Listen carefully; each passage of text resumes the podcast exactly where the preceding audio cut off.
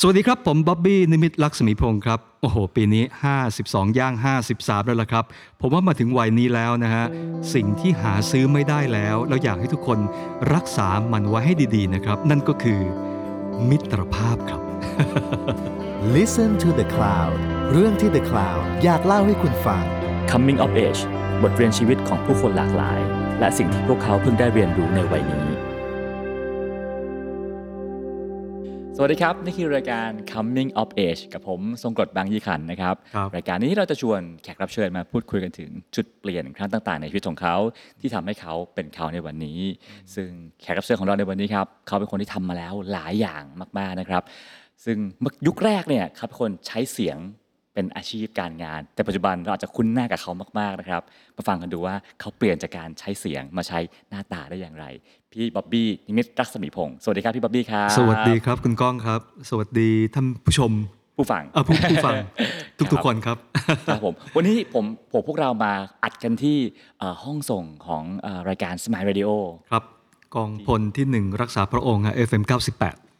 ครั เรี บ ยกว่า ผม เป็นวินเทจมาก ๆ เพราะว่ายุคนี้เนี่ยเราจะเห็นว่าการอัดวิทยุเนี่ยจะอัดกันตามเอออฟฟิศละ ใช่ แต่นี่คือมาอยู่ที่คลื่น อ่าฮะ จริง ๆ นะฮะ ครับอ่าซึ่ง ก็ ซึ่งนี่เป็นการกลับมาเหมือนอยู่บ้านเก่าอีกครั้งหนึ่งเพราะสมัยก่อนเราเคยอยู่ที่นี่ฮะ ครับ สมัยที่เป็น Smile Radio Network ครับผม ที่ Satellite เป็นรู้สึกจะเป็นคลื่นแรกประเทศไทยมั้งที่ที่จัดกรุงเทพและ Satellite ไปทั่วประเทศ อืม อ่าผ่านเครือข่ายของวิทยุกองทัพบก ครับผม ครับ ซึ่งเดี๋ยวคงได้คุยกันนะฮะว่า เส้นทางการทำกับปลาของ Smile Radio นั้นเป็นอย่างไรนะครับ ครับ ครับผมอ่ะทีนี้เอ่อผมเป็นแฟนรายการ Smile Radio ยุคแรก เออ ๆ ของพี่บ๊อบบี้เลยนะฮะ ผมก็เป็นแฟนอเดน โอ้ดีใจ ในยุค 90 ใช่ไหม ใช่ เนะ สองพัน เออ เนี่ย สอง ใช่ สองพัน ใช่ครับ ก็ ครับ ติดตามมาตลอด โอ้ ครับผม ขอบคุณมากฮะ ครับ ทีนี้อ่ะถ้างั้นขอเริ่มต้นจากชีวิตพี่บ๊อบบี้ในวัยเยาว์แล้วกันฮะ ครับ พี่บี้เติบโตมากับครอบครัวแบบไหนที่ไหนครับพี่ ครอบครัวแบบชาวจีนนะฮะ ครับ ทำธุรกิจเอ่อเอ่อแบบครอบครัว ครับ เราเป็นธุรกิจผลิตเส้นก๋วยเตี๋ยวฮะ โอ้ นะฮะเส้นเส้นเส้นก๋วยเตี๋ยวสมัยยุคที่ยุคที่บะหมี่กึ่งสำเร็จรูป ยุคที่ก๋วยเตี๋ยวสำเร็จรูปเนี่ยยังไม่แพร่หลายยังไม่ทั่วถึงอันนี้เป็นธุรกิจของยุคบูมเมอร์ก็คือยุคคุณพ่อ ครับจังหวัดที่จังหวัดกรุงเทพ ผมเติบโตที่แพร่ฮะ ที่แพร่ ใช่ใช่ อ๋อคือ ที่ ทำ ที่ ก๋วยเตี๋ยว แพร่ ขายอยู่ที่แพร่ ใช่ใช่ใช่ ครับผม นะ แล้วชีวิตการเติบโตมาในบ้านที่อ่าขายก๋วยเตี๋ยวเนี่ย ใช่ เป็นยังไงบ้างพี่ เราจะเห็นชีวิตความลำบากของคุณพ่อคุณแม่ที่ต้อง ครับ ตื่นแต่เช้าตีสามตีสี่ตีห้าเพราะว่าการผลิตเส้นก๋วยเตี๋ยวเอ่อจากจากโรงงานในระดับเล็กครอบครัวเนี่ยจะใช้เครื่องแบบหั่นทีละเส้นน่ะ โห คุณคุณคุณนึกถึงแป้งก๋วยเตี๋ยวที่เป็นแผ่นแป้งยาวๆนะครับ อ่าฮะแล้วก็เอามาเอามาทีละแผ่น ครับ ซ้อนซ้อนซ้อนซ้อนประมาณ 10 10 กว่าแผ่น ครับ แล้วจะมีเครื่องเนี่ยสับจึกจึกจึกจึกจึกออกมาเป็นเส้น ครับ นั่นแหละเป็นเส้นให้เรากิน แล้วเราก็จะส่งเส้นเหล่านี้เนี่ยไปตามร้านค้าที่ขายขายก๋วยเตี๋ยวลวกเส้นให้เรากินอีกทีหนึ่งก็จะกระจายส่งไปทั่วทุกอำเภอ ทั่วทุกจะทุกทุกภาคส่วนของจังหวัด นี่เป็นธุรกิจที่ที่เราเติบโตมาแล้วเห็นความลำบากของพ่อแม่มันแต่เล็ก ดูเหนื่อยนะฮะ ๆ เหนื่อยเหนื่อย อ่าแต่งั้นมาถึงแล้วจุดเปลี่ยนแรกในชีวิตของพี่บ๊อบบี้เกิดขึ้นตอนไหนครับ เอ่อด้วยความที่โตมากับแผ่นไวนิล ครับ คุณอาคุณน้าเปิด Record Shop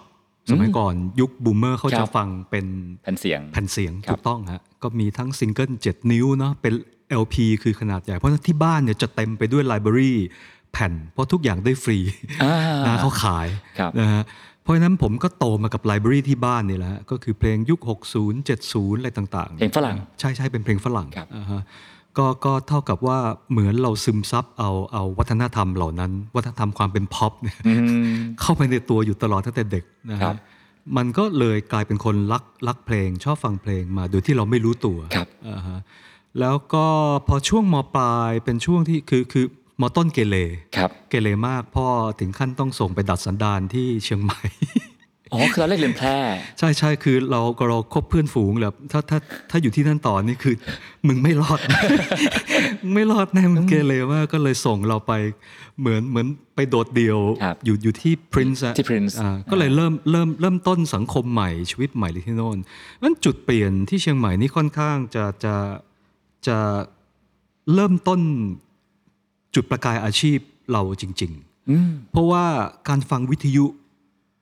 เอ่อมันเริ่มที่เชียงใหม่จริง ๆ ครับ เพราะว่าที่ที่ที่แพร่ไม่มีรายการอะไรแบบนั้น อืม นะฮะก็คือเป็นเพลงเป็นเพลงที่เราเราเราชอบเราอยา ค ก รับ ฟังคืออัปเดต จากบิลบอร์ดจากจากจากเอ่อยูเคอะไรต่างๆ คือคือ โอ้ มันอัปเดตมาก รายการเชียงใหม่เมื่อ 40 ปีก่อน ใช่ นี่ ใช่ฮะ เฟี้ยวฟ้าวงั้นเลยเหรอ ใช่ พี่ ใช่ฮะ อ๋อ ก็เรียกว่าในในชาร์ตมีอะไรนี่คือแบบแบบแบบตามติดตลอด โอ้ นะฮะ อัปเดตมากเราก็เลยเราก็เลยคอนเน็กกับกับคนเอ่อพี่ที่จัดรายการ ครับ นะฮะเราก็เลยรู้จักแล้วก็ปั่นเสือหมอบไปหาพี่เขาไป ครับ ช่วยเขาเลือกแผ่น select แผ่นหยิบแผ่นรับโทรศัพท์ มันก็เลยเกิดเกิดการ relate ตรงนั้นขึ้นมาอะไรเงี้ย ในวัย ก็ มปลายนะ ใช่ใช่ในใน โอ้ ในในช่วงมปลาย ครับ แล้วก็รู้จักกับพอเราพอรู้จักพี่เขาก็รู้จักกับเจ้าของสถานี ครับ รู้จักกับหัวหน้าสถานี อืม ซึ่งก็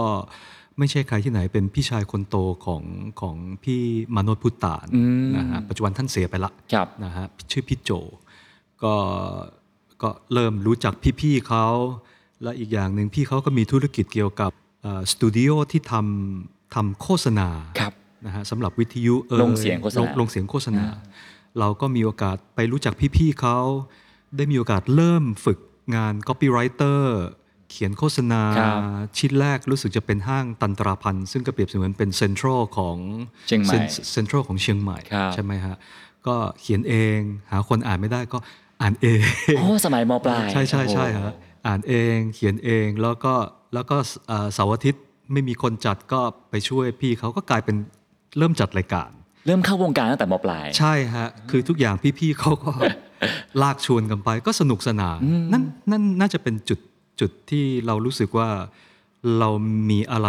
บางอย่างที่มีคุณค่าและประโยชน์ต่อคนอื่นบ้าง อ่าก็แปลว่าเริ่มเห็นทางแล้วว่าเออชอบชอบการจัดรายการ จริงๆ แล้วเริ่มจากการชอบฟังเพลง เพลงอ่า แล้วก็ชอบอยากนำเสนอเพลงอะไรมากกว่า อืม อ่ะ ครับ ส่วนที่เหลือมันก็พากันไป อืมฮะนั่นคือจุดเปลี่ยนที่หนึ่ง ครับ จุดเปลี่ยนที่สองเห็นว่ามันเกิดขึ้นไม่ไม่นานจากนั้นเท่าไหร่ ใช่ฮะพอหลังจาก จบมปลายเราก็กลับเข้ากรุงเทพ ครับ นะฮะเอ่อเป็นช่วงจังหวะที่ที่กำลังรอที่จะเอนทรานรอบใหม่นะฮะเอ่อเพราะว่าช่วงมปลายหนักกิจกรรมไป หนักทำงานไปนิดนึงนะหนังสือหนังหาไม่เรียนเอ่อพอช่วงช่วงมหาลัยเนี่ยช่วงมหาลัยผมไปเทคคอร์สเรียนการแสดงที่ช่องสาม อื้อหือ นะฮะเรียน คการัร บ แสดงที่ช่องสามก็ไปอยู่ช่องสามอยู่ 2 ปี ครับ ที่หนองแขม คือเป้าหมายเนี่ยเพื่ออยากจะเป็นนักแสดงป่ะพี่ เปล่าฮะ ตอนนั้นคือพยายามที่จะหาเวลาว่าง ทำอะไรให้มันเป็นประโยชน์ ครับ แล้วก็แล้วก็ประจวบกับมีข่าวว่าเปิดรับนักเรียนการแสดงรุ่นใหม่ อืม นะฮะเราก็เลยเออไปลองดู ผมผมจำได้พี่นักเรียนการแสดงช่องสามดังๆ อย่างเช่น พี่เอ่อธงชัยประสบสันติ พี่ธงรุ่นแรกแหละรุ่นหนึ่งเลย อ่าครับผม อ่าฮะเป็น ซึ่ง เป็น รุ่ รุ่นแรก นรุ่นพี่มีใครที่ยังอยู่อยู่ในวงการบ้างครับ เอ่อถ้าเป็นรุ่นก่อนหน้าพี่ก็จะเป็นพี่บุ๋มลัญญา โอ้ครับ รุ่นพี่ส่วนมากจะอยู่เบื้องหลังฮะ ครับ อยู่อยู่อยู่เบื้องหลังทำเบื้องหลังกันซะส่วนใหญ่มีทั้งผู้กำกับ ครับ จะเป็นผู้กำกับ เป็นผู้จัดละครเป็นอะไรก็ก็ก็เยอะ อืมครับผม ครับอืม อ่ะแล้วพออพอได้ไปเป็นเรียนนักเรียนการแสดงช่องสาม อ่า แล้วมัน ใช่ ยังไงต่อพี่ ก็พอปีปีสองเนี่ยเราต้องลงลงฝึกงานที่สตูหนองแขม ครับ ข้างล่างนะฮะเป็นเป็นจังหวัดที่ต้องฝึกงาน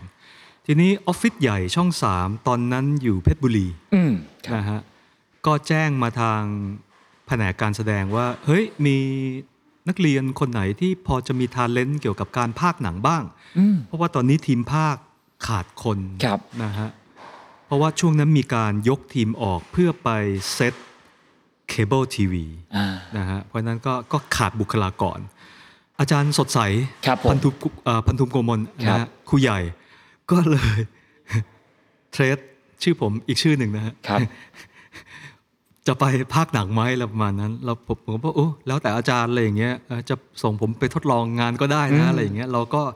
เราเราก็ขำๆอะไรประมาณนั้น ก็ปรากฏว่าไปถึงเขาก็จับลงผัง อืม ภาคเลย ครับ ก็คือเริ่มงานภาคหนัง สรุปแล้วช่วงปีสองที่ฝึกงานที่สตูหนองแขมผมก็ไม่ได้ฝึก ก็คือผมไปประจำที่ออฟฟิศใหญ่เพชรบุรี ก็ทำงานที่ช่องสามมารู้สึกประมาณสองสามปี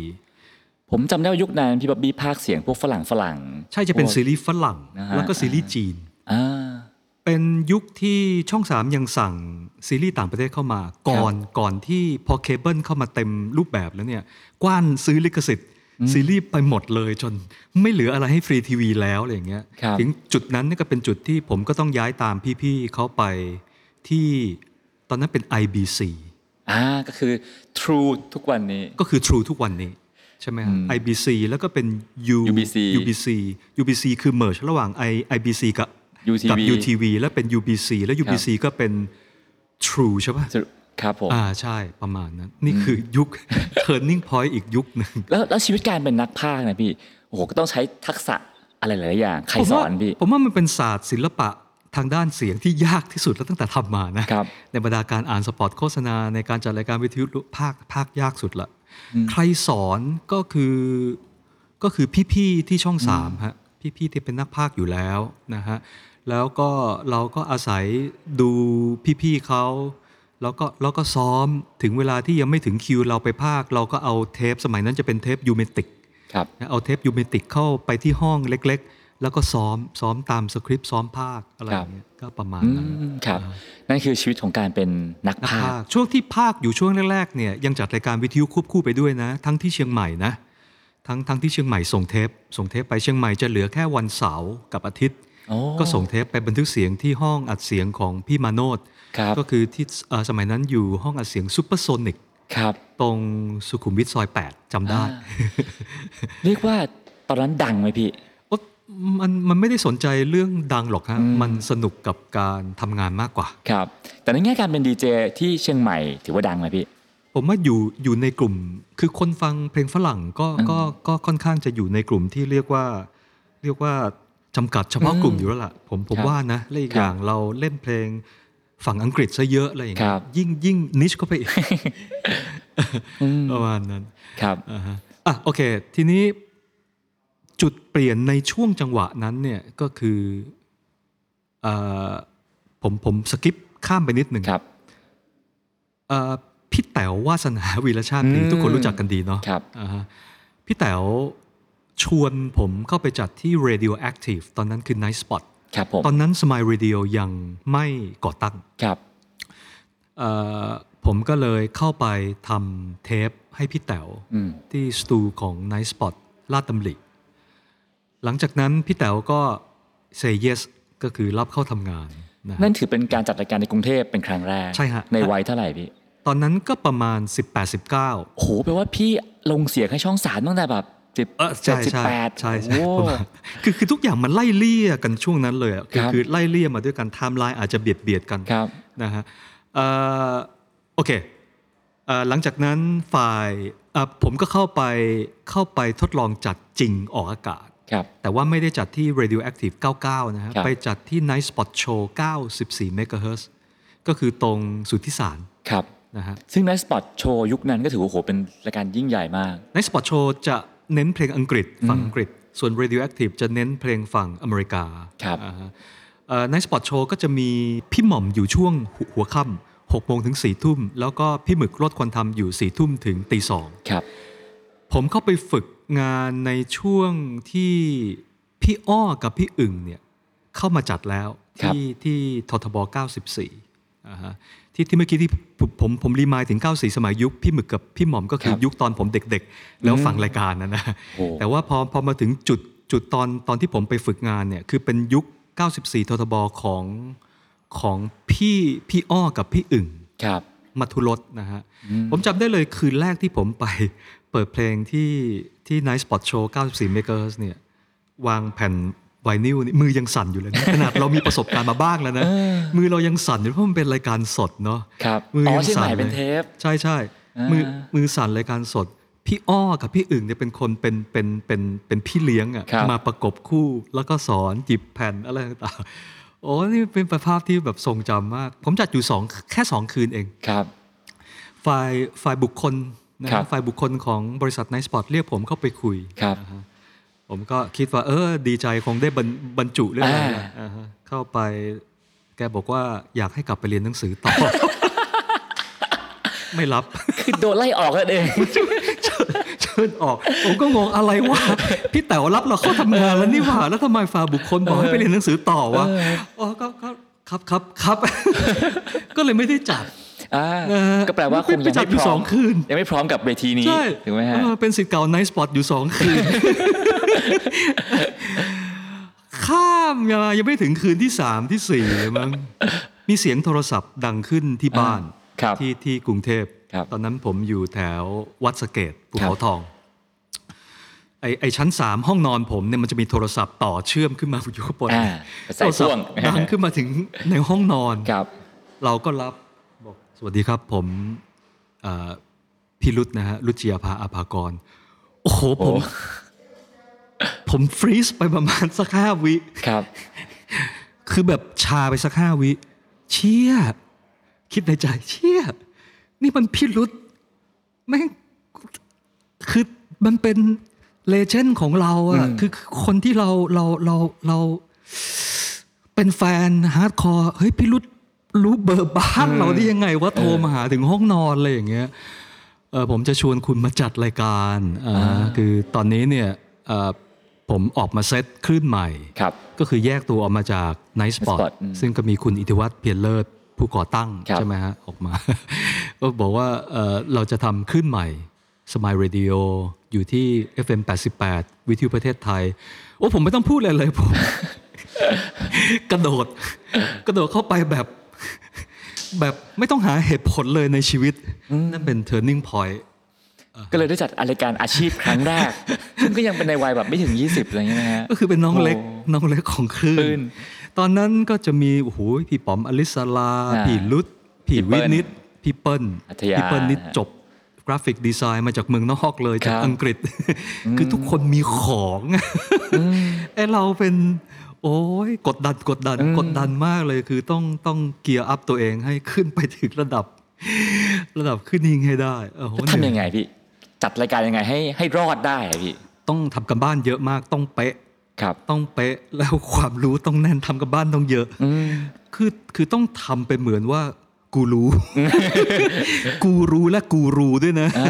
เออจะไม่รู้ไม่ได้นะ อะไรอย่างเงี้ยคือคือคือต้องมีความมั่นใจสูงมาก ก็เลยอาจจะดูเป็นเด็กที่ก้าวร้าว เป็นเด็กที่มีความมั่นใจสูง เป็นเด็กที่ไม่ค่อยจะจะเคารพผู้หลักผู้ใหญ่นิดนึงในสมัยนั้น อ่า เป็นไปได้ เพราะต้อง ภพ ทำ ลักษ ให้ ณ์ ทำให้ดูโตกว่าวัย ใช่ภาพลักษณ์เป็นแบดบอย อ่า เออเป็นแบดบอยในยุคนั้น เออ ซึ่งผมจำได้ตอนพี่ป๊อปปี้จัดรายการยุคนั้นนี่จัดรายการได้แปลกประหลาดมาก เออบ างวันทำเป็นสองคน อ่า บางวันทำเป็นเสียงผู้หญิงมาจัดรายการแทน อ่า หรือสองช่วงกระทั่งสองสองตัวละครคุยกันชายหญิง ก็ คุย คื กั อน อย่าง มี ที่บอกว่ามันเป็นช่วงที่เราทำงานภาคด้วย ครับ ใช่ไหมฮะเราเราพอจะมีมีประสบการณ์มาบ้างนิดหน่อยกับการเรียนการแสดงด้วย แล้วก็แล้วก็งานดีเจด้วย ลงเสียงโฆษณาควบคู่กันไปด้วยในช่วงนั้น มันก็เลยเรื่องของเรื่องคือมันมีอยู่วันหนึ่ง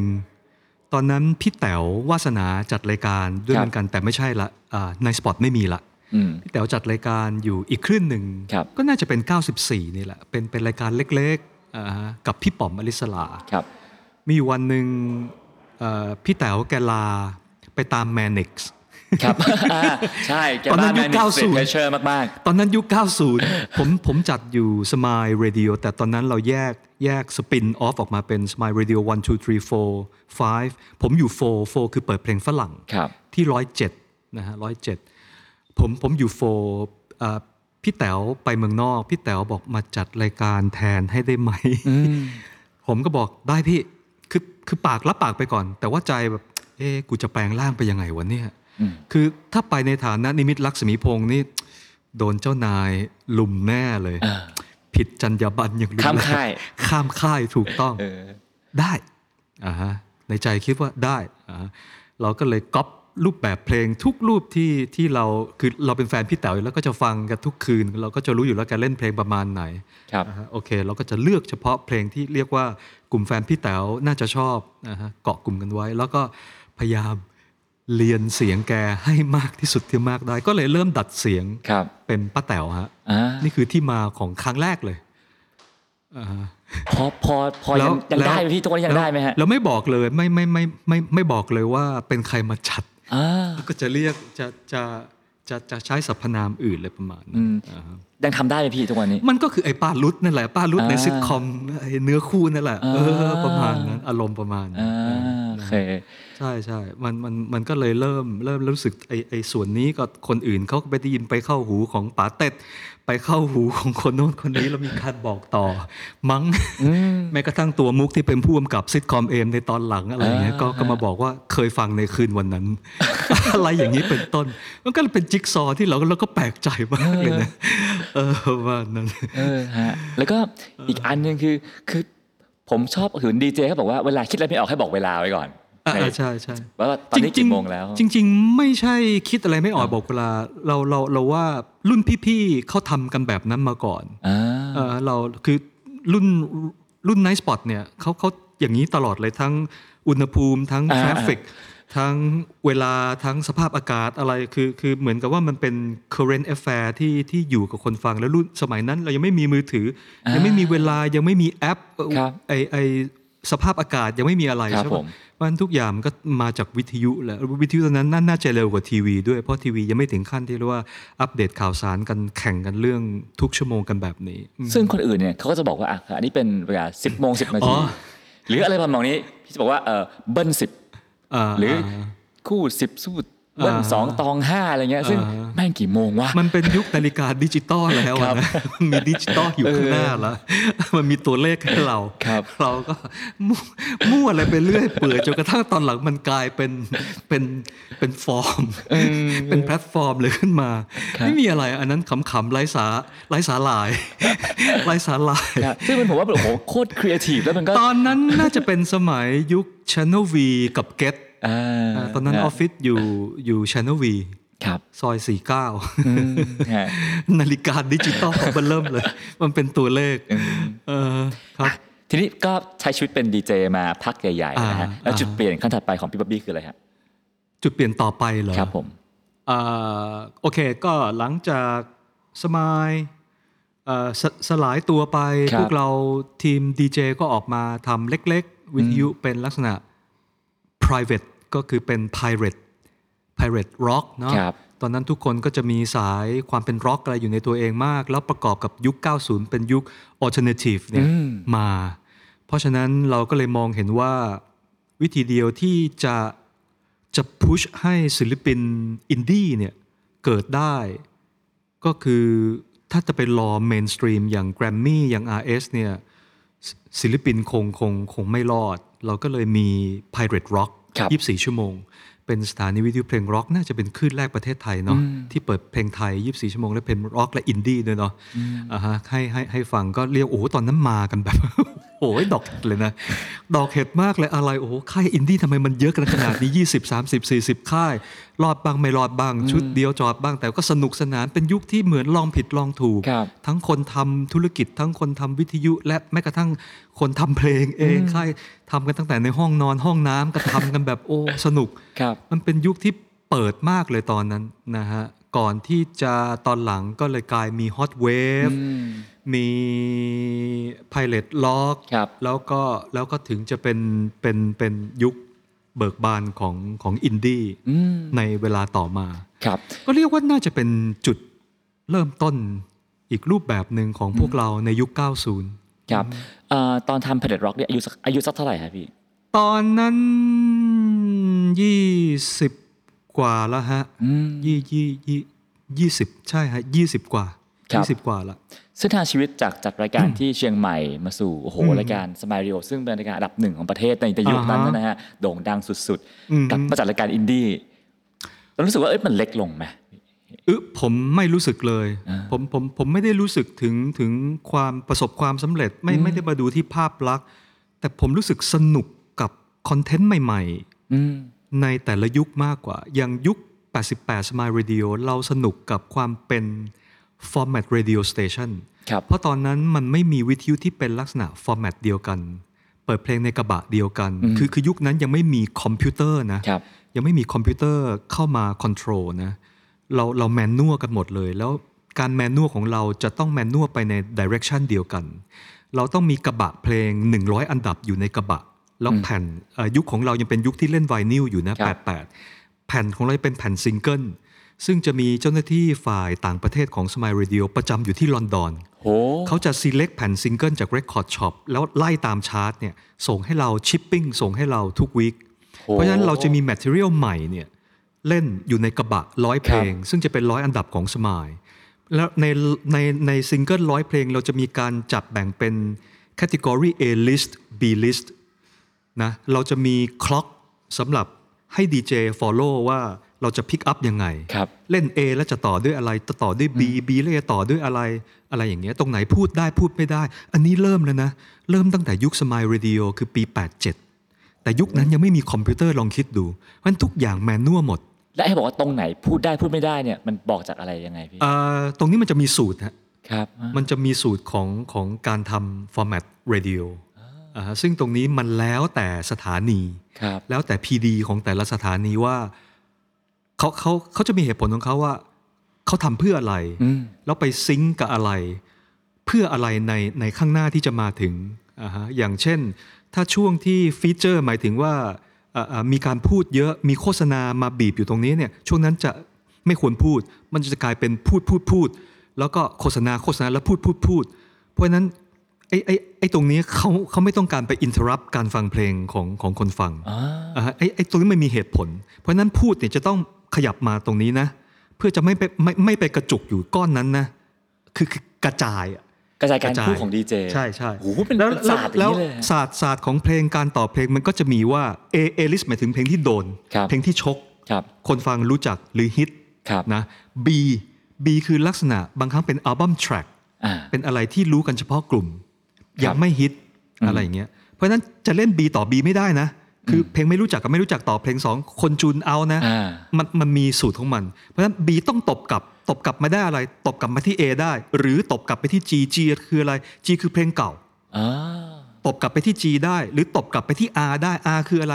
R คือเพลงที่เคยฮิตแล้วแล้วมันเพิ่งออกไปจากกระบะ อ๋อ ก็คือกลางเก่ากลางใหม่ ครับ คือคือสูตรของเขาคือฮิตฮิตต่อกันได้ แต่ถ้าฮิตไม่ฮิตต่อกันได้ แต่ถ้าไม่ฮิตไม่ฮิตต่อไม่ได้นะ อะไรอย่างเงี้ ยหรือไม่ฮิตแล้วไปแนะนำเพลงใหม่ก็ไม่ได้นะ อ๋อ คือมันเป็น B กับ X X ก็คื ครั อบ เพลงใหม่ไม่ได้ คือพวกนี้มันเป็นสูตร สูตรที่เรียกว่าคนทำวิทยุทั่วโลกเขารู้กันอยู่แล้ว อ่า เนี่ยไอ้ไอ้พวกนี้มันเป็นศิลปะอย่างหนึ่ง ครั ที่ บ คนทำเพลงอาจจะ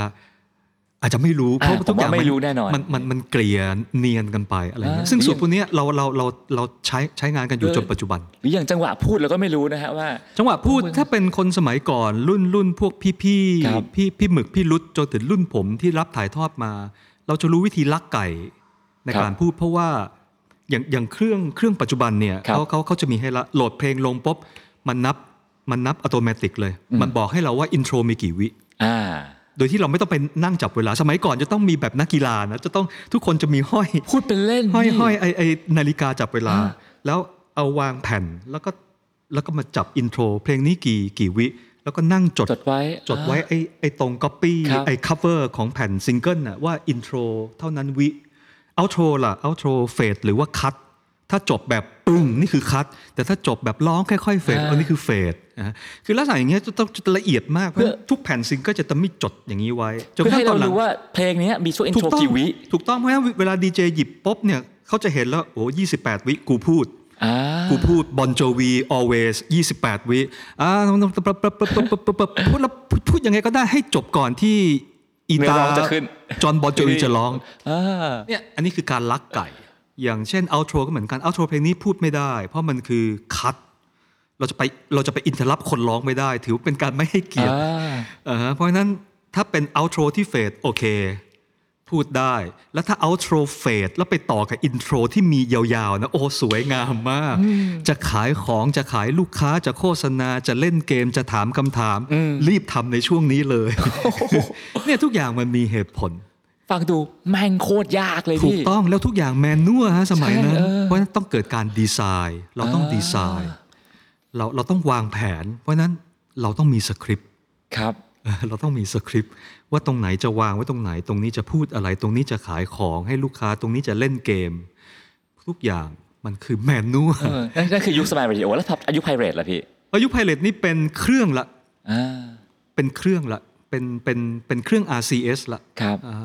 อันอันนี้ง่ายละอ่าง่ายทุกอย่างมันมันอัตโนมัติให้เรามันจับจับ จับอิดิทให้เราบางครั้งพอเราเอาไอ้นี่มาอิดิทไอ้นี่มันบอกไม่ได้ ต้องไอ้นี่นี่มันมันเลียงให้เรา มันก็อีกแบบหนึ่งเออ ครับ ประมาณนั้น แล้วแล้วหลังจาก ยุคชีวิตยุคดีเจฮะจุดเปลี่ยนครั้งถัดไปทำให้เข้าไปสู่วงการการแสดงคืออะไรพี่ เอ่อช่วงต้น 2,000ฮะช่วงต้น 2,000 ช่วงนั้นผมอยู่คลิกละ ครับ คลิกเรดิโอ RCA อ่าอ่า จัดรายการที่เก็ตอยู่ใช่ไหมฮะ ใช่ใช่จัดรายการที่เก็ตเรามีแผนกทีวี และตอนนั้นคลิกมีคลิกเทเลวิชัน ครับ นะฮะทำละครป้อนช่องเจ็ด อืม ป้อนช่องเจ็ดก็จะมีพี่ตู้อะ ครับ นะฮะ เป็นผู้กำกับนะฮะพี่ตู้ ที่ สรรยู ที่เป็นแกนหลักของของคลิกเทเลวิชัน ครั ร่ว บ มร่วมกับพี่เปิ้ล เอ่อตอนนั้นก็จะใช้บุคลากรดีเจในเครือของคลิก เยอะพอสมควรที่มาเล่นละคร อย่างอย่างผมพี่โดอะไรอย่างเงี้ย ครับ เอ่อผมมีโอกาสร่วมงานพี่ตัวหลายเรื่องมากเอ่อตั้งแต่น้ำพุช่องเจ็ดลูกบ้าเที่ยวล่าสุดที่ อืม เป็นเทเลมูฟวี่ ครับ ช่องเจ็ดเหมือนกันมั้ง อืม ช่องเจ็ดหมดเลย ครับ จนกระทั่งหลังคาแดง อืม หลังคาแดงที่เราไปถ่ายกันที่เอ่อเอ่อค่ายทหารที่ลบบุรี ครับ นะฮะช่วงหลังคาแดง ช่วงที่ผมอยู่หลังคาแดงเนี่ยผมผมผมผมรู้จักกับทีมทีมนักแสดงที่ที่ร่วมร่วมแคสเดียวกัน ซึ่งทีมนักแสดงบางคนนี่เขาเป็นผู้กำกับนะ อืม เป็นผู้กำกับหนังโฆษณา ครับ เป็นโปรดิวเซอร์เป็นฝ่ายแคสติ้งอะไรต่าง อื ๆ ม ก็มีอยู่คนหนึ่งเป็นผู้กำกับแล้วก็เป็นเป็นเป็นเป็นเป็นฝ่ายแคสติ้งของฟิโนมิน่า อ่า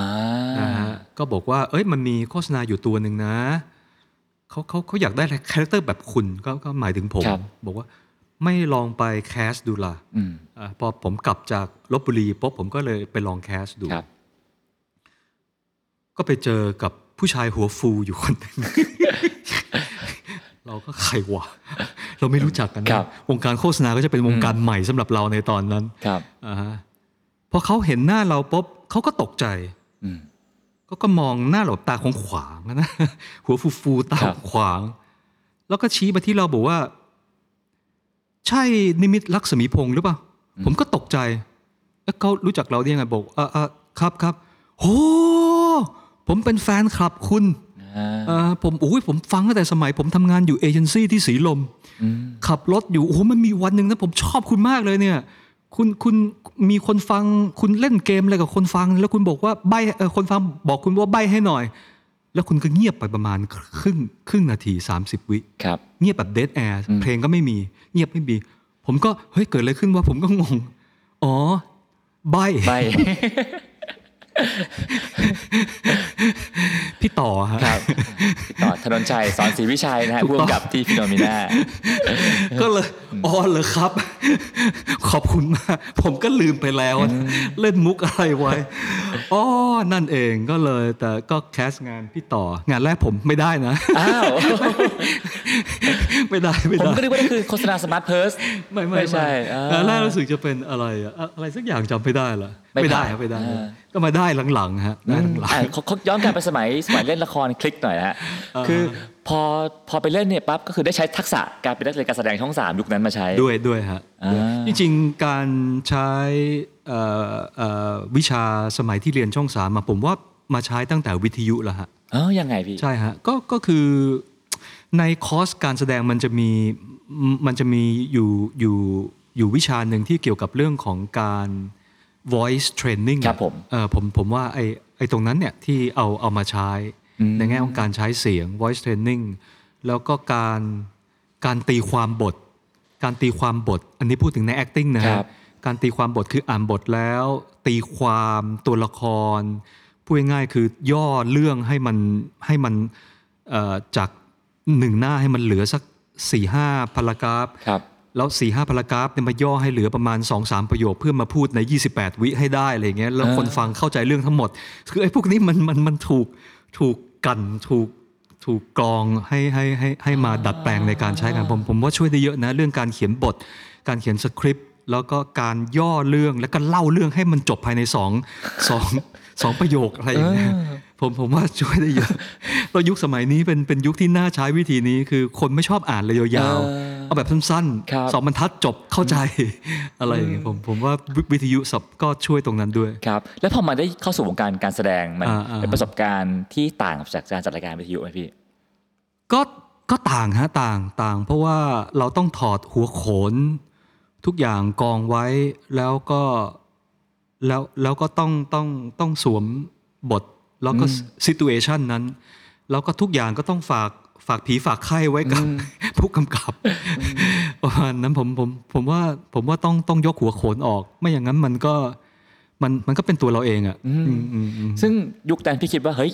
เป็นอาชีพใหม่ว่าน่าจะทำได้อย่างจริงจัง มั และ นก็ มีความสุข เหมือนกันผมไม่ได้ซีเรียสถึงขั้นที่ว่าจะมายึดไปนอาชีพ ผมว่าผมสนุกกับมันมากกว่า อ่า เรารู้สึกว่าเราเราสนุก ครับ กับกับงานตรงนั้น มันก็เป็นอีกหนึ่งหนึ่งหนึ่งฟิลที่ที่สนุกกับมันอะไรอย่างเงี้ย อืม ก็ ครับ ลุยลุยให้เต็มที่ ทีนี้ก็มาถึงโฆษณาที่เปลี่ยนชีวิตสมาร์ทเพิร์ส ใช่ใช่ มันเปลี่ยนชีวิตพี่ยังไงบ้างครับผม ผมผมผมพูดตรงๆเลยนะว่า คือเวลาผมเล่นงานที่เป็นงานแสดงเนี่ย ผมไม่เคยกลับมาดูตัวเองในหน้าจอนะ ครับ แม้กระทั่งซีรีส์เอ่อซิทคอมอย่าง ครับ เนื้อคู่นี้ผมผมสารภาพผมไม่เคยดูแม้แต่ตอนเดียวเอ่อในในในในสมัยที่ออกอากาศทางทีวีหรือแม้กระทั่งตอนนี้ที่มาวนลูปกันทาง YouTube ก็ดี ครับ แชร์ Facebook ผมผมไม่ไม่คือคือผมไม่ชอบดูตัวเองอะ อืม เออนั่นนั่นนั่นเป็นจุดหนึ่งที่เรียกว่า ผมว่ามันจบแล้วล่ะ เราจบตั้งแต่ผู้กำกับสั่งคัดตรงตรงตรงหน้าเซต อืม แล้วที่เหลือเราเราเราต้องเชื่อมั่นในตัวเขาละเขาจะทำยังไงต่อเป็นเรื่องของเขาละอะไรอย่าง ค เงี้ รับ ยเพราะฉะนั้นผมไม่รู้เลยนะว่าไอโฆษณาสมาร์ทเพิร์สที่ขี้แตก อืม อาม่าทิชชู่เนี่ยดังกันขนาดนั้น ตอนนั้นผมจัดรายการช่วงเช้าอยู่ที่ ครับ เกตเอ่อเอ่อก็ก็มีคนโทรศัพท์เข้ามาบอกว่าคุณสรยุทธ์พูดถึง แล้วก็มีคนแชร์กันว่อนเลยอะไรอย่างเงี้ย ครับ อ่าฮะแล้วก็คืนวันนั้นก็เอ่อคุณวิทยวัฒน์ สุนทรวิเนศอะไร ใช่ฮะก็ก็ให้ให้โปรดิวเซอร์ติดต่อมาให้เชิญไปสัมภาษณ์ในรายการอะไรอย่างเงี้ยผมผมหนีนะครับ ผมผมปิดประตูเลยตอนนั้น เออทำไมอะพี่ ตอนนั้นรู้สึกกลัว อืม เฮ้ยเกิดอะไรขึ้นวะเราคือคือคือเราเป็นคนไม่เสพไง ครับ เราเป็นคนไม่ดูสื่อเราไม่ไม่ไม่ดูทีวีไม่ไม่รับรู้แล้วจู่พอมารู้เรื่องคนรอบข้างพูดอย่างเงี้ยกลัว อืม กลัวก็เลยไม่รับสายไม่อะไร หนี อืม หนี ก็คือไม่ตอบ จนทุกคนคงจะงงกันอยู่ งงเอ้าทำไมอะไรอย่างเงี้ยอ่าฮะจนร้อยทุกอย่างเฟดแล้วแล้ว ครับ เราเราเราค่อยมามาอธิบายให้คนรอบข้างเข้าใจ โทรไปเอ่อขอโทษทางคุณวิทยวัฒน์อะไรอย่างเงี้ยอ่าฮะประมาณนั้น ซึ่งไอยเอ่อโฆษณาหนังสมาร์ทเพิร์สนะตอนนั้น อ่า พี่บ๊อบบี้อายุสักเท่าไหร่ฮะ ตอนนั้นสามเลขสามละ สาม สามสามสามสิบละ ครับ อืมสาม แล้ว สามสิบกว่า ผมพูดกันได้ไหมพี่ว่าจัดรายการมา 10 กว่าปียังไม่ดังเท่าเล่นหนังโฆษณา คืนคืนเดียว ก็พี่ พี่อะไรนะที่อยู่วง Innocent เก่าอะที่ออกมาทำค่ายเทปอะ พี่สายชน ถูกต้องพี่สายชนก็ยังชวนไป ไปร้องเพลงอยู่เพลงหนึ่งเลย เป็นรีมิกซ์เวอร์ชันอะไรอาม่าที่ชูที่ชูอะ สมัยนั้นอยู่คลิก RCA อ ครับ อฟฟิศอยู่ติดใกล้ ๆ กันนี่คน ค ละ รับบ ล็อกใช่ปะ ครับ เออนั่นแหละก็ก็ไปอัดเพลง เราก็เกิดงงว่ามันเกิดอะไรขึ้น ทุกคนมาลุมมาแล้งมาทึงอะไรเราทุกช่องทางอะไรอย่างเงี้ย ทั้งทีวีทั้งทั้งหนังทั้งละครนะแล้วตตอนนั้นก็เริ่มมีต่อเนื่อง ครับ ก็ไปเล่นซิทคอมให้ Workpoint อืม แล้วก็มาเล่นคอนเสิร์ตให้พี่จิก อ่า อ่าฮะแล้วก็ต่อยอดมาเป็นซีรีส์ของมุก อืม GDH คหรับนังก็ต่อเนื่องกันมาจนถึงปัจจุบัน ก็ค่อยๆเฟดจากวงการวิทยุออกมา ก็วิทยุยังจัดอยู่เรื่อยๆฮะวิทยุ ครับ ผมจัดปีสุดท้ายกับพี่หอย Good FM ครับ 2012 อืม อ่าตอนนั้นก็อยู่กับพี่หมึกด้วย ครับ ก็ตั้งแต่ 2012 ก็เนี่ย จนถึงปีนี้ 2022 10 ปีพอดี ก็กลายเป็นเนื้อเป็นนักแสดงเป็นหลักละว ใช่ งหลัง ใช่ครับ แล้วที่บอกว่าไม่ไม่ดูตัวเองอย่างเนื้อคู่ก็ไม่ดูพี่ คือบางคนบอกว่าจะดูเพราะว่าจะเช็คว่าเอ้ยเราเล่นดีไม่ดีเพื่อจะได้กลับพัฒนาตัวเองต่อ แม้กระทั่งหน้ามอนิเตอร์บางครั้งน้องๆ ทีมงานบอกพี่มาเช็คมอนิเตอร์ไหมผมว่าอืมเอาเลย แล้วเดี๋ยวจะให้พี่แก้ตรงไหนตรงไหนจะลดตรงไหนจะเพิ่มค่อยบอกแล้วกันเออไม่ชอบดูตัวเอง อืม ไม่รู้เหมือนกันเป็นอะไร เออฮะแล้วผมว่าอ่ะ สมาร์ทเพิร์สก็เป็นเป็นเป็นเป็นการเปลี่ยนแบบหนึ่งที่คนรู้จักนะฮะ ครับ แต่ว่าผมว่าเนื้อคู่เนี่ยมันน่าจะเปลี่ยนแบบโอ้โหเพราะมันมันซ้ำแล้วทุกสัปดาห์เนาะได้เห็นซ้ำแล้วซ้ำแล้วแล้วก็คุณรุดคุณรุดจนทุกวันนี้พี่กลายเป็นคนที่คุณรุดไป แล้ว เนื้อคู่มันเปลี่ยนชีวิตพี่ยังไงบ้างฮะ เนื้อคู่เปลี่ยนยังไงก็เอ่อจะบอกเปลี่ยนก็น่าจะเป็นเรื่องให้โอกาสมากกว่า อืม นะฮะเปิดเปิดโอกาสให้เรามีคนรู้จักเยอะขึ้น แล้วก็เปิดโอกาสให้ให้ให้เราได้คอนเน็กกับคนหลากหลายเจนมากขึ้น ครับ จากเมื่อก่อนในกลุ่มวิทยุของเรา คนฟังเรา เราก็จะรู้ประมาณว่าหน้าตาอย่างนี้ ครับ อ่าฮะชอบชอบอะไรคล้าย ๆ กันแบบนี้ แต่เราไม่เคยไปไปคอนเน็กกับคนอีกกลุ่มหนึ่งอะไรอย่างเงี้ย อืม เนื้อคู่น่าจะทำให้เราในแง่ของการการเปิดตัวเรามากกว่า เปิดตัวเราให้ให้ให้เรียนรู้เรียนรู้คนอื่นที่เราไม่เคย ไม่เคยคบเป็นเพื่อน อืมคนกลุ่มใหม่ ใช่คนกลุ่มใหม่ อ่า ๆ น นะทำความรู้จักเราได้เข้าใจคนหลากหลายมากขึ้น ได้เข้าใจการทำงานเป็นทีมมากขึ้น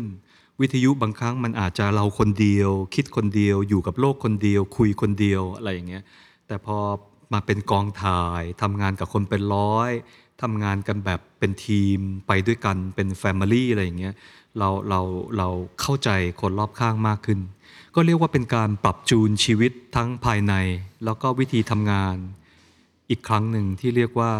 สอนประสบการณ์พี่เยอะเลยครับ อืมครับ ผมเดาว่าในกองถ่ายพี่ป๊อปปี้น่าจะเป็นคนที่อายุมากๆอันดับต้นๆของกองถ่าย ใช่ใช่ ไหม ฮะ พี่ ใช่ฮะ แล้วก็ทุกคนเป็นน้องหมดเลยฮะ ใช่ใช่ การเป็น ครับ พี่ใหญ่ในกองถ่ายเนี่ยมันเป็นไงบ้างพี่ ผมโชคดีที่ผมไม่ใช่คนที่มานับญาติเป็นพี่เป็นน้อง อะไรขนาดนั้นนะ ก็เรียกว่า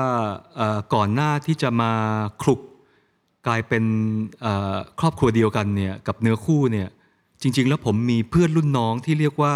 เป็นเพื่อนแก๊งสนิท ครับ ซึ่งก็อยู่ในวัยเดียวกับน้องๆเขาอยู่แล้ว อืม คือเป็นเป็นเป็นเป็นแก๊งเด็กที่โตมากับยุค8 80 ครับ เกิดในปี 80 นะฮะ เกิดในปี 80 แล้วสมัยนั้นก็ก็ก็เรียกว่าเราเราเราขลุกอยู่ในแก๊งเดียวกันตั้งแต่น้องๆเขาอยู่มปลาย ครับ นะฮะอยู่มปลายเราก็ขลุกกับเขา จนเขาเรียนจบมหาลัยอะไรต่างๆ ผมว่ามันมันเป็นจังหวะที่อยู่ในวัยที่เรียกว่าคอนเน็กกันได้ทั้ง culture ทั้งภาษา ทั้งแฟชั่น แม้กระทั่งที่เที่ยวนะฮะแถวย่านทองหล่อและเอกมัยต่างๆ เรียกว่าเราจูนกันติดเหมือนเหมือนรุ่นเดียวกันมากกว่านะฮะผมผมว่าตรงนั้นก็ไม่มีปัญหาสำหรับผมในการทำงานกับแก๊งจุฬาแก๊งนี้ อ่ะการนิเทศ ใช่ใช่ใช่ อ่า อ่าอืม ครับแล้วรู้สึกว่าอุ้ยเกรงไหมพี่ว่าอุ้ยเราเราก็รุ่นใหญ่เนาะทุกคนมันเด็กกว่าเราหมดเลย อืม เราจะพูดอะไรเขาจะเกรงใจเราไหมอะไรแบบเนี้ยมีไหมพี่ในในก มี อง มีฮะน้องๆเขาก็มีมีมีเกรงใจแต่ตอนหลังพอเริ่มรู้ทางกันละเราก็เราไม่ได้วางตัวเราเป็นพี่ใหญ่ไง เราไม่ได้วางตัวว่าเราอะไรอย่างเงี้ยเราก็เราก็กลมกลืนตีเนียนให้เกลี่ย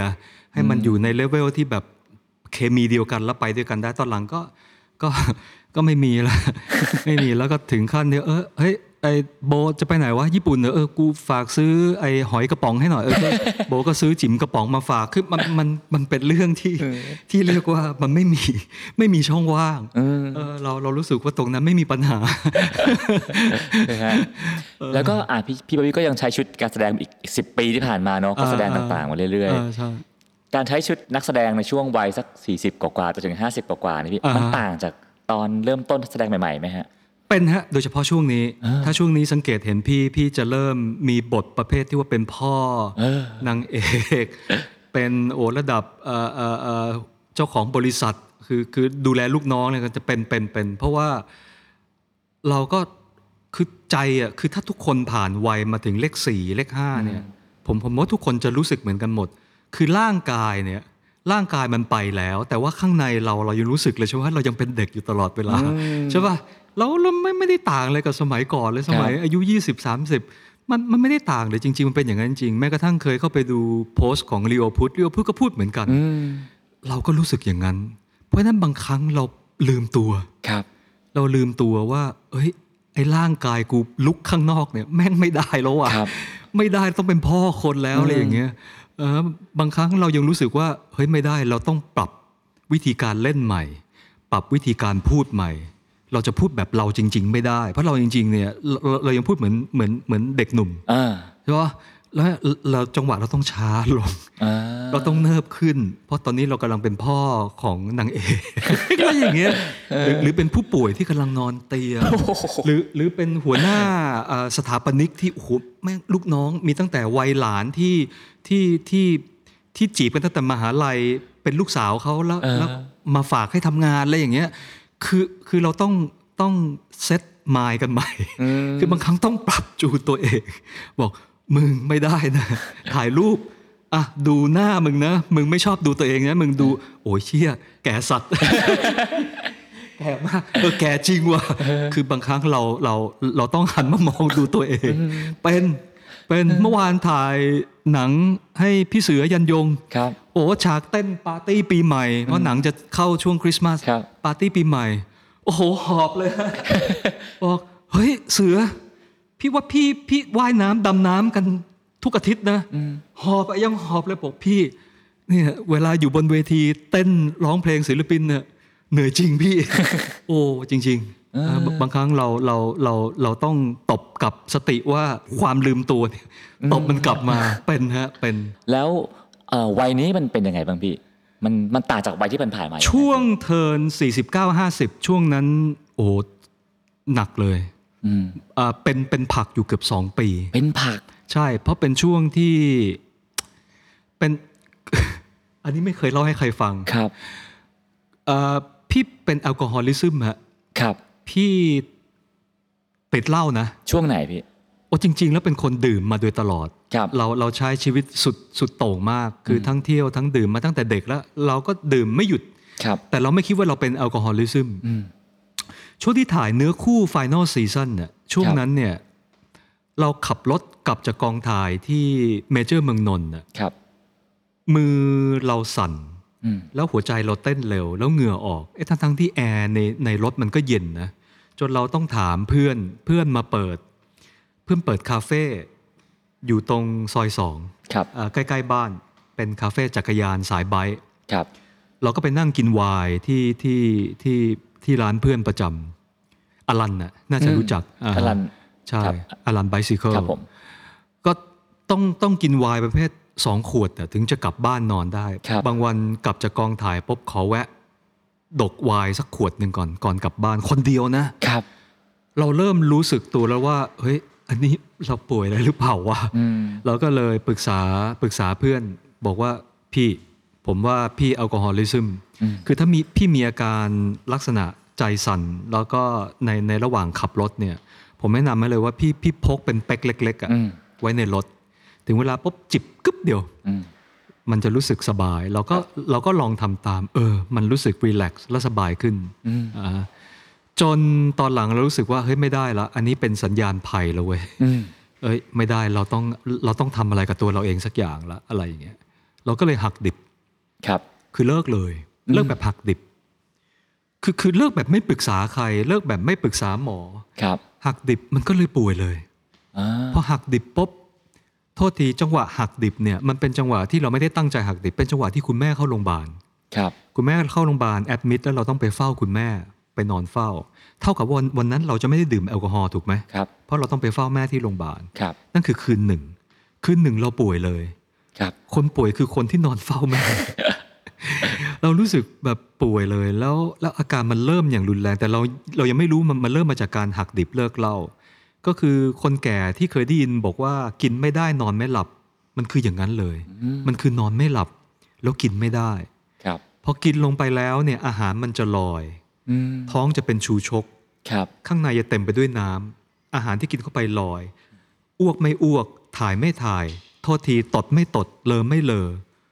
ทุกอย่างเป็นอย่างเงี้ย โอ้ มันคือการกินไม่ได้ แล้วนอนนอนไม่หลับ ครับ โอ้เป็นอะไรที่ทรมานมาก พอหมอหมอบอกว่าโอ้คุณคุณคุณไม่ถูกคุณหักดิบ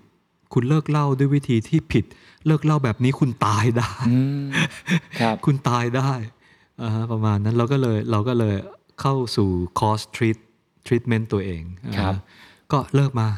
หลายปีละอืมเลิกมาหลายปีแล้วเป็นผักอยู่ 2 ปี ช่วงที่เป็นผักนี้ก็เสียเสียเสียทั้งการงานเสียทั้งผู้คนตอนนั้นถ่ายให้ Workpoint ถ่ายเรื่องเทวดาตกสวรรค์ ครับ กับซันนี่นี่แหละ อืม ถ่ายไปได้ประมาณ 2 คิว ต้องต้องต้องต้องยอมรับตัวเอง แล้วก็ต้องขอเข้าไปคุยกับโปรดิวเซอร์บอก พี่ไม่ไหวจริงๆ พี่พี่ขอถอนตัว ครับ รู้สึกผิด รู้สึกผิดมากขอถอนตัว เขาก็ยังขยันขยออยากให้พี่เล่นต่อนะ ตอนหลัง อืม ก็คือเราเราไม่ไหวแล้ว เราเป็นผัก เป็นผักได้ยังไงพี่ เป็นผักก็คือ กินไม่ได้นอนไม่หลับ แล้วก็เดินไม่ได้ คือทุกอย่างมันมันล้าวไปหมดเลย มันเหมือนกระดูกที่แบบแบบล้าวระบม ครับ ไปหมดอ่าฮะมันต้องเริ่มเริ่มเริ่มกิน เริ่มต้นศูนย์ใหม่ เริ่มกินใหม่ ครับ แล้วร่างกายที่มันกินเหล้ามาตั้งแต่สมัยมปลายจนถึง อายุ อืม เกือบ 49 ย่าง 50เนี่ยโอ้โหมันกี่สิบปีละ อืม คือทุกอย่างมันมันปรับจูนกันใหม่ แล้วคุณต้องให้เวลามันฮิวฮิลลิ่งตัวเองอะ ครับ แล้วแล้วเราก็ใช้ระบบธรรมชาติฮิวให้คือปล่อยมันฮิวมันเอง มันใช้เวลา 2 ปีนะกว่าที่ทุกอย่างจะ back to the right track เนี่ยมัน 2 ปีเลยนะ 2 ปีนั้นพี่ลองผิดลองถูกหมด คือทดลองกินไอ้นี่ โยเกิร์ตที่เคยเวิร์กกินโยเกิร์ตก็ไม่ได้ละ ถั่วไม่ได้ละ มันเกิดท้องอืดท้องเฟ้อ ครับ เอาไอ้นี่ไม่ได้ก็ทดคือลองผิดลองถูก ต้องทดลองทีละอย่าง ครับ อันไหนได้อันไหนไม่ได้อะไรอย่างเงี้ยวิตามินที่เคยกินแล้วได้วิตามินซีเฮ้ยกินแล้วเกิดแก๊ส เกิดกรดเยอะวิตามินซีซีพัก คือมันต้องใช้เวลา 2 ปีกว่าจะกลับมาเป็นผู้เป็นคน อืมช่วงนั้นบอกตัวเองว่าไงบ้างพี่ ก็มีแม่ที่คอยให้กำลังใจ แม่นี่เรียกว่าให้กำลังใจอยู่ตลอด แล้วก็เข้าใจเพราะเราไม่เคยแชร์เรื่องนี้ให้ใครฟังนี่นี่นี่เป็นครั้งแรกที่ออกสื่อ โอ้โหขอบคุณ เพราะฉะนั้ มาน ก ก็ นะ ก็ก็ก็เลยมีแม่นี่แหละที่เข้าใจอยู่คนเดียวอ่าฮะ ผมเดาว่าน่าจะเป็นความกดดันมาพี่รู้สึกว่าเฮ้ยชีวิตฉันเกิดอะไรขึ้น เอ่อมันไม่ใช่กดดันฮะ มันเป็นการ depress อย่างอย่างครั้งใหญ่ในชีวิตเลยเอ่อว่าเกิดอะไรขึ้นกับเรา เกิดอะไรขึ้นกับวัย เกิดอะไรขึ้นกับชีวิต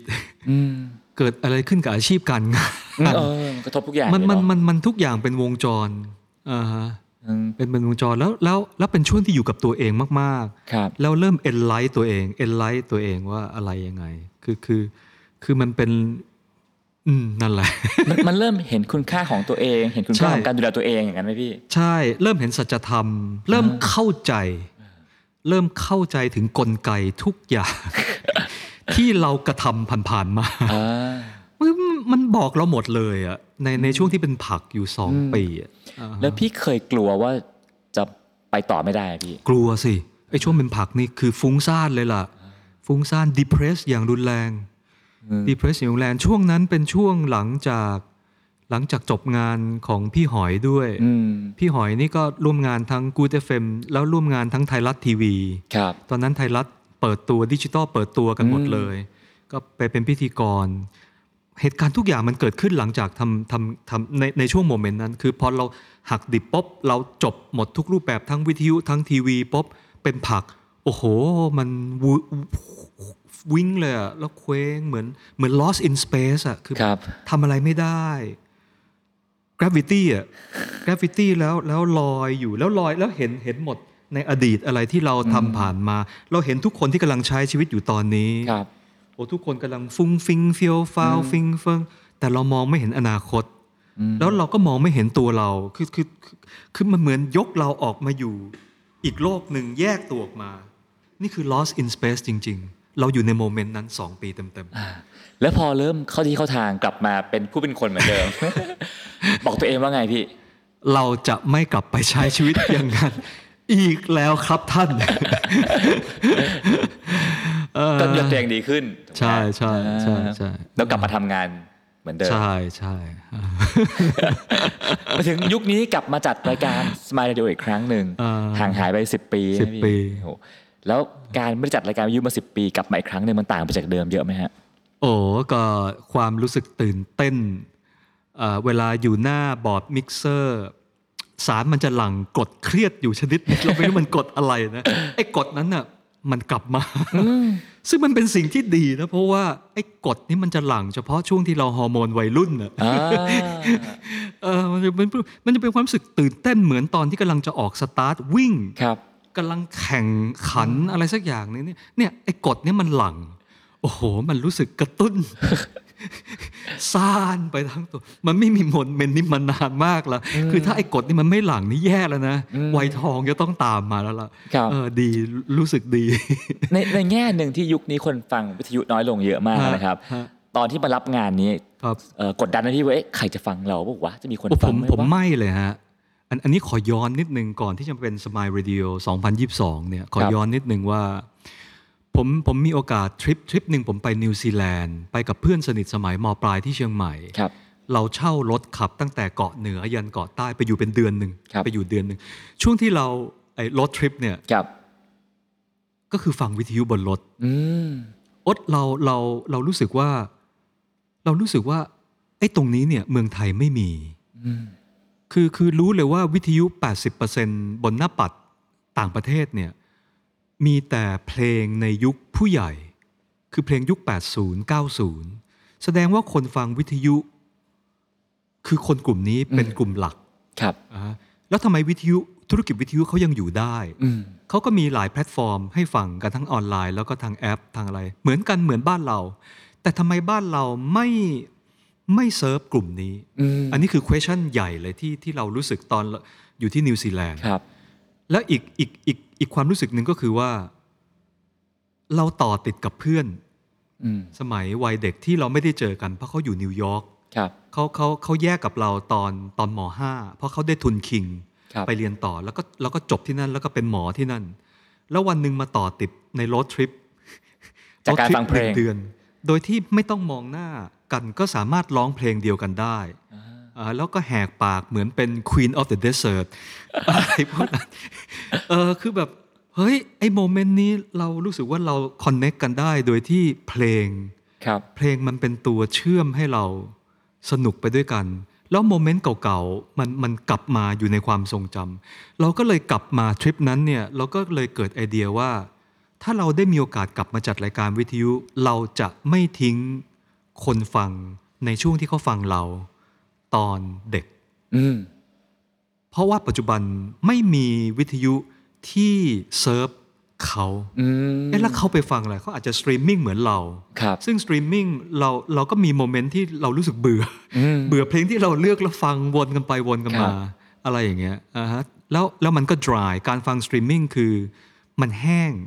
มันไม่มีวิญญาณ ครับ แต่ถ้ามีคนคุยด้วยแบบที่ความรู้สึกที่เราตอนที่เราลดทริปเนี่ย ครับ เฮ้ยโคตรมันเลยว่ะโคตรมันมันสนุกมาก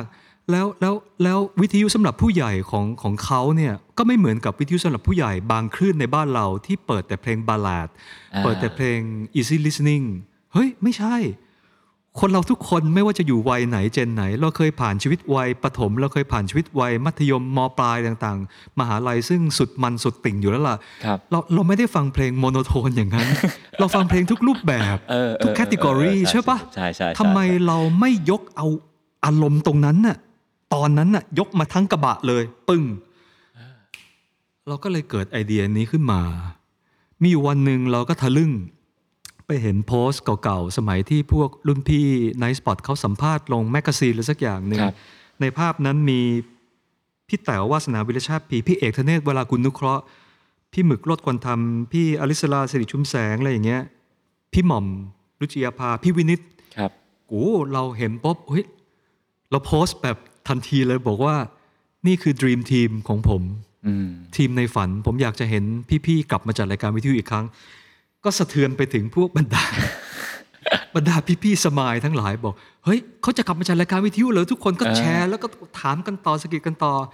เอ่อแม้กระทั่ง พี่แต๋วพี่แต๋วก็กลับมา เองจะขุดต่อขึ้นมาทำซากอะไร ผมก็แกล้งโทพี่แหมถ้าไม่ถ้าถ้าถ้าควันควันมันจะเกิด มันก็ต้องมีคนจุดไฟพี่ นะแหมขำๆอะไรอย่างเงี้ย พี่หมึกก็เข้ามาเฮ้อะไรอย่างเงี้ย พี่ปิ๋วไปเห็นโพสต์นี้เข้าอ่าฮะทุกทุกคนก็เลยเกิดสปสปาร์กสเปรชอะไรขึ้นมาเกิดไอเดียอะไรขึ้นมา แล้วเป็นช่วงจังหวะที่พี่รุตกับพี่วินิต โทรศัพท์มาหาบอกว่า เฮ้ย มีไอเดียอยากจะกลับมารียูเนียน อืม เอ่อตอนนี้เนี่ยผมผมกำลังคุยคลื่นกับทางผู้ใหญ่ ครับ อ่าฮะแต่ผมไม่ทำเพลงไทยนะ บอกทำไมเฮียพิวินิตทำไมเฮียบอก โอ้ไม่ไหวค่าลิขสิทธิ์ อ่า ค่าลิขสิทธิ์สองเจ้าปาไป เกือบสิบล้านแล้ว ไม่ไหวว่ะกูหาตังค์จ่ายค่าลิขสิทธิ์ทั้งปีก็ไม่ไหวแล้ว จะทำเพลงฝรั่ง ครับ ผมบอกโอ้โหป๋าป๋ารุดกับเฮียวินิตถ้าทำเพลงฝรั่งนี่ผมกระโดดไปทันทีทันทีเลย ไม่ต้องคิดอะไรคืออารมณ์เหมือนสมัยมปลายเลยกระโดดดำน้ำกันเลยอะมา ครับ ทำอ่าทำเสร็จแล้วก็ก็ก็ก็เงียบกันไปเข้าใจว่าอาจจะจะไม่ลงตัวเรื่องเรื่องคลื่นอะไรอย่างเงี้ย ครับ ก็มาพี่ปิ๋วเนี่ยละที่ชวนมาทำก็ทันทีเลย มันเป็นจังหวะที่ทุกอย่างไล่ๆกัน ก็เป็น Smile Radio ที่ FM ใช่ 98 ใช่ นะฮะ ใช่ แล้วแล้วการจัดเพลงวันนี้มันต่างจากวันก่อนๆไหมพี่ เอ่อพี่เข้ามาช่วยรับผิดชอบเสาร์อาทิตย์ ครับผม ก็จะเป็นเพลงฝรั่ง อืม นะเพราะเพลงไทยเราไม่ถนัดเราเราทิ้งทิ้งกันมาหลายปี ครับ แล้วก็ก็อย่างที่บอกก็คือพี่พี่พิกเจอร์ภาพไปที่คนฟังตั้งแต่ยุค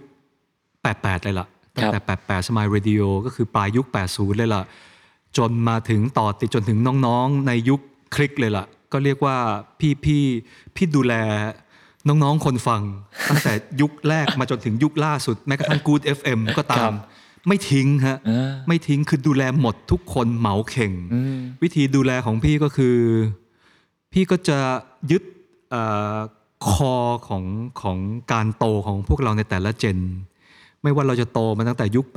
80 แน่นอนสมัยวัยเด็กของเราเราก็ต้องฟังเพลงยุค 70 ถูกไหม ครับ ซึ่งพี่ก็จะไม่ทิ้ง 70 บางส่วน อืม ที่เราโตมาเพลงน้านาๆสมัยเด็กๆ พี่เล่นไวนิลของน้าและคอร์ดช็อปจำได้ อ่า อ่าเพลงก้อนนั้นพี่ก็ไม่ทิ้ง ครับ นะฮะก็ถือว่าเป็นเพลงเพลงเพลงเก่าของพวกเราเองกันละกัน ครับ อ่าฮะเพลงยุค 80 ที่สมัยพวกเราอยู่มปลายเอ่อโตกันมาเฟี้ยวมามหาลัย ต่อเนื่องมาถึงกลางยุค 90 ที่ยังอยู่มหาลัยกันอยู่ ใช้ชีวิตเริ่มทำงาน จนถึงเอ่อทำงานเพิ่งจะเริ่มได้งานแรกฟองสบู่กูแต ก ผ่อนรถยังไม่หมดเลย ซื้อบ้านยังไม่หมดต้องขายบ้านทิ้งอะไรอย่างเงี้ย นั่นคือทุกคนผ่านผ่านวิบากกรรมเราเข้าใจ ครับ ไม่ทิ้งฮะไม่ทิ้ง อ่าน นะฮะยุคชูลักเรือ ล่ม ยุคไททานิกไม่ทิ้งเนี่ยก็คือจะจะจะโอบอุ้มกอดกันไป คือเพลงมันจะเป็นก้อนนี้แหละฮะก้อนตั้งแต่ตั้งแต่ 70นะฮะยุควัยเด็กเด็กเด็กวัยเยาว์แฟนฉันเอ่อ80นะฮะวัยวัยรุ่นจนถึง 90 90 ตอนปลายเริ่มทำงาน ครับ 2,000 ทุกคนเริ่มมีอาชีพ เริ่มเริ่มจะแต่งงานมีครอบครัวกันละอะไรอย่างเงี้ยมันก็จะเกาะกันไปประมาณนี้อืม นั่นคือเรื่องเพลงนะฮะ แล้ว ครับ เรื่องที่พูดแหละพี่ ครับผม ยังพูดด้วยจังหวะด้วยเนื้อหาแบบเดิมไหมพี่ ผมผมผมจะผมพยายามที่จะคีป energy และอารมณ์ในในยุคนั้น ว่าเคยเคยทำยังไงเนี่ยอยากให้ให้ฟีลตรงนั้นเนี่ยมัน ครับ กลับมากลับมาเติมให้กับคนฟัง เพื่อที่เขาจะได้รู้สึกว่าเออนี่มันใช่เลยกับกับตอนนั้นที่ฟังคือคือผมผมผมชอบฟีลนั้น ครับ อ่าฮะ ยุคยุคนี้เขาว่ากันว่าคนชอบฟังเพลงฮิตเพลงยาวๆต่อเนื่องนะพี่ อ่าฮะอ่าฮะ แต่ว่าพี่บอกว่าเอ้ยเราเป็นดีเจต้องได้พูดบ้าง ทีนี้ อ่าฮะ พูดอะไรพี่เขาถึงอยากจะฟังกัน เอ่อคือถ้าเป็นถ้าเป็นคนรุ่นรุ่นรุ่นที่ผ่านร้อนผ่านหนาว มักจะคุยแต่เรื่องเก่าๆ ถูก ไหม ครับ อย่างเช่นเอ่อถ้าสมมติบอกมีคนสะกิดมาบอกว่า โอ้โหรถติดมากเลยแถวแถวแถวเอ่อไอเกษตรนวมินทร์ ครับ อ่าฮะคือถ้าเรานึกถึงเกษตรนวมินทร์เนี่ยสำหรับพี่พี่ ครับ นึกถึงอะไร เออ parking toy ว่ะ โอ้ เออเรานึกถึง parking toy เฮ้ยเราก็ไม่ได้เที่ยวมาหลายปีแล้วเว้ยเฮ้ย parking toy นี่ยังมีอยู่หรือเปล่า แค่เนี้ยมันเป็นการจุดประแจบเลยนะไอ้ parking toy ยังมีอยู่หรือเปล่านะ ครับ ทุกคนจะบัดลุมกันเลย เฮ้ยยังอยู่พี่ยังอยู่ยังอยู่ยังอยู่ตอนนี้นี่เอ้ยทุกคนยังเฮ้ยจริงเหรอเราไม่รู้จริงๆอ้าวแล้ววันนั้นผมยังขับรถผ่านอยู่เลยอ้าวขับรถผ่านเหรอเอ้ยแล้วคนยังเยอะแบบโหพี่ยังล้นอยู่เลยอ้าวเหรอเฮ้ยแล้วใครเที่ยว คนเดิมฮะโอ้โหเฮ้ยยังเที่ยวกันอยู่คืออะไรอย่างเงี้ย ผมว่า ผมว่าไอ้ตรงนี้มันน่าจะเชื่อมปัจจุบัน อืม กับอดีตกันได้ อดีตคืออะไรคือโมเมนต์เก่าๆ ที่เรายังมองภาพภาพปาร์กิ้งทอย มีคนบอกว่า พี่มิเกลยังไปร้องเพลงอยู่เลย โอ้โห เมื่อวันก่อน เฮ้ย มิเกลเหรอ มันเกิดสตอรี่ใหม่ละมิเกลนี่คุณรู้อะไรหรือเปล่า นี่มีใครเคยเล่าให้ฟังหรือเปล่า สมัยคุณสุกี้คุณรู้จักสุกี้ใช่ไหมสุกี้จากเบเกอรี่เนี่ยสุกี้ตอนเรียนจบซาวเอนจิเนียร์ใหม่เพิ่งกลับจากนิวยอร์กเนี่ย สุกี้เนี่ยชวนผมขึ้นรถเนี่ยไป ไปดูมิเกลร้องสดที่แซกโซโฟน อ๋อ แซกโซโฟนก็อยู่ตรงหัวหัวมุมอนุสาวรีย์ชัย ครับ ไปจีบมิเกล สุกี้ไปจีบมิเกลทุกคืนที่มิเกลร้อง เปล่าขอโทษนะฮะ ทุกคนอย่าเข้าใจผิดว่าจีบเป็นแฟนไม่ไม่ไม่ใช่นะ เดี๋ยวเดี๋ยวแฟนตัวจริงมาถล่มเขากำลังแฮปปี้แฟมิลี่กันอยู่ จีบเพื่อจะมาเข้าค่ายเบเกอรี่ อะไรอย่างเงี้ยคือเรื่องพวกนี้นี่มันมันบางครั้ง ปัจจุบันกับอดีต ผมว่าไอ้ตรงนี้มันต่อติดกันได้ เพียงแต่ว่าเราจะไปใส่ไว้ตรงไหนเออจังหวะอะไรยังไงอะไรอย่างเงี้ย ครับผม ออ ก็เลยเป็นโมเมนต์การจัดรายการณณ อ่า ปัจจุบันในวัย ณปัจจุ นี้ บัเพราะฉะนั้นมันหนีไม่ได้จะต้องคุยเรื่องเก่า อืมแล้วแล้วอย่างถ้าเป็นดีเจเด็ก ๆ ก็อาจจะคุยฝนตกรถติดสเปเหตุละ อ่า แต่ดีเจวัยห้าสิบกว่าเลยพี่ๆคน 60 กว่าไงพี่ อ่าฮะ ต้องคุยเรื่องอะไรพี่ ๆ ก็เอ่ออย่าเกิน 30 นะขับช้า ขับช้าชิดซ้าย หมดไวซิ่ง ไวซิ่งพวกเรานี่จำได้เลยในหลายคนเนี่ยพี่ก็เป็นส่วนหนึ่งในนั้น ครับ ไปไปซิ่งไอ้ตรงใต้ทางด่วน เอกมัยรามอินทรา อ่า เออแล้วเวลาตำรวจมาพ่อมาก็จะหนีเข้า ปั๊ม ปั๊มเยอะมากแถวนั้น ตอนนี้ไม่ละฮะ ตอนนี้ชิดซ้ายอย่างเดียวครับ 30 ป้ายบอก 30 ครับ 30เอาตรงนี้ 50นะโอเค 50 มึงไปก่อนเลย ไปก่อน ต้องอย่างนี้แล้ว มันก็น่าน่าจะเป็นเรื่องขำ เออ เรื่องขำขึ้นมาผมผมว่าไอ้พวกเนี้ยมันมันน่าจะเชื่อมกันได้ เพราะว่าทุกคนทุกคนมันอยู่ในประสบการณ์ร่วมอันอันเดียวกันหมดเออ ครับ ประมาณนั้น ทีนี้ถ้าบอกเรามองเรื่องการอาชีพการใช้เสียงนะฮะ เออเออ น่าจะใช้ได้ยาวนานมากๆนะฮะ ครับ พี่ป๊อปปี้มองเรื่องจุดจบของอาชีพของการใช้เสียงไว้ยังไงพี่ จุดจบเลย ใช่ ต้องออกจากวงการเมื่อไหร่พี่ โอ้พี่ว่าอืมไม่น่าจะมีนะตราบใดที่เรายังรักษาสุขภาพแหมนักร้องเขาโอ้โหลอสจวดยังออกอัลบั้มใหม่อยู่เลย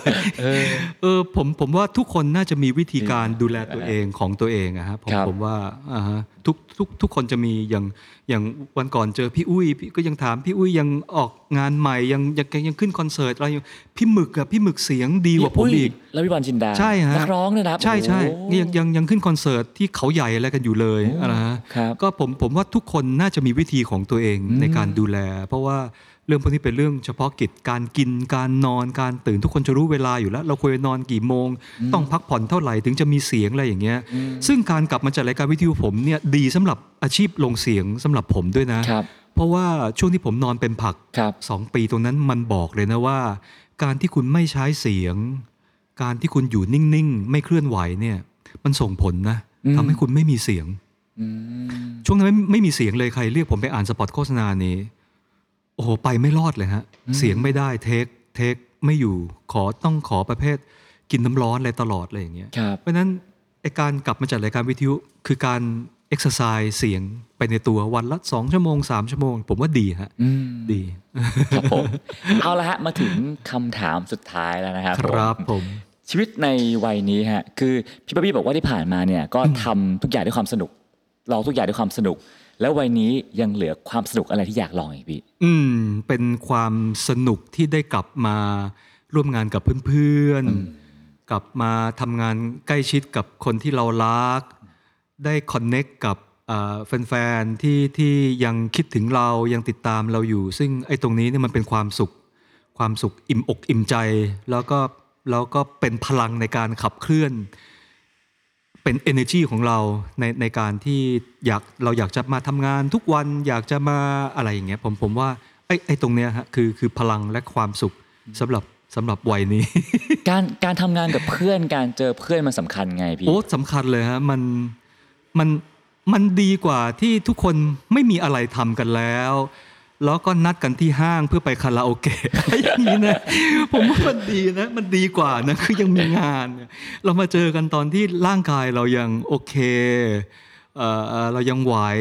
เรายังขับรถเองมาได้ เรายังทำงานที่เรารักด้วย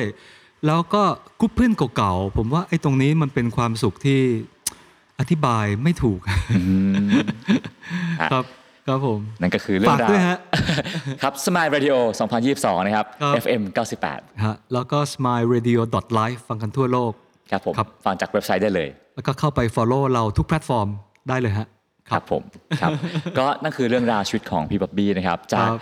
ดีเจที่เริ่มงานตั้งแต่มปลายนะฮะ ครับ กลายเป็นดีเจอาชีพ กลายเป็นนักแสดงและเป็นอะไรอีกมากมาย แล้ววันนี้กลับมาเป็นดีเจอีกครั้งหนึ่งนะฮะ ครับผม ก็ ติดตามกันได้นะครับที่ Smile Radio นะครับ ขอบคุณ นี่ มากครับผม ต้องขอบคุณ ส คุณ วัส บี ดี มากนะครับ ครับ ผม สวัสดีครับ สวัสดีครั Listen to the Cloud เรื่องที่ The Cloud อยากเล่าให้คุณฟัง Coming of Age บทเรียนชีวิตของผู้คนหลากหลาย และสิ่งที่พวกเขาเพิ่งได้เรียนรู้ในวัยนี้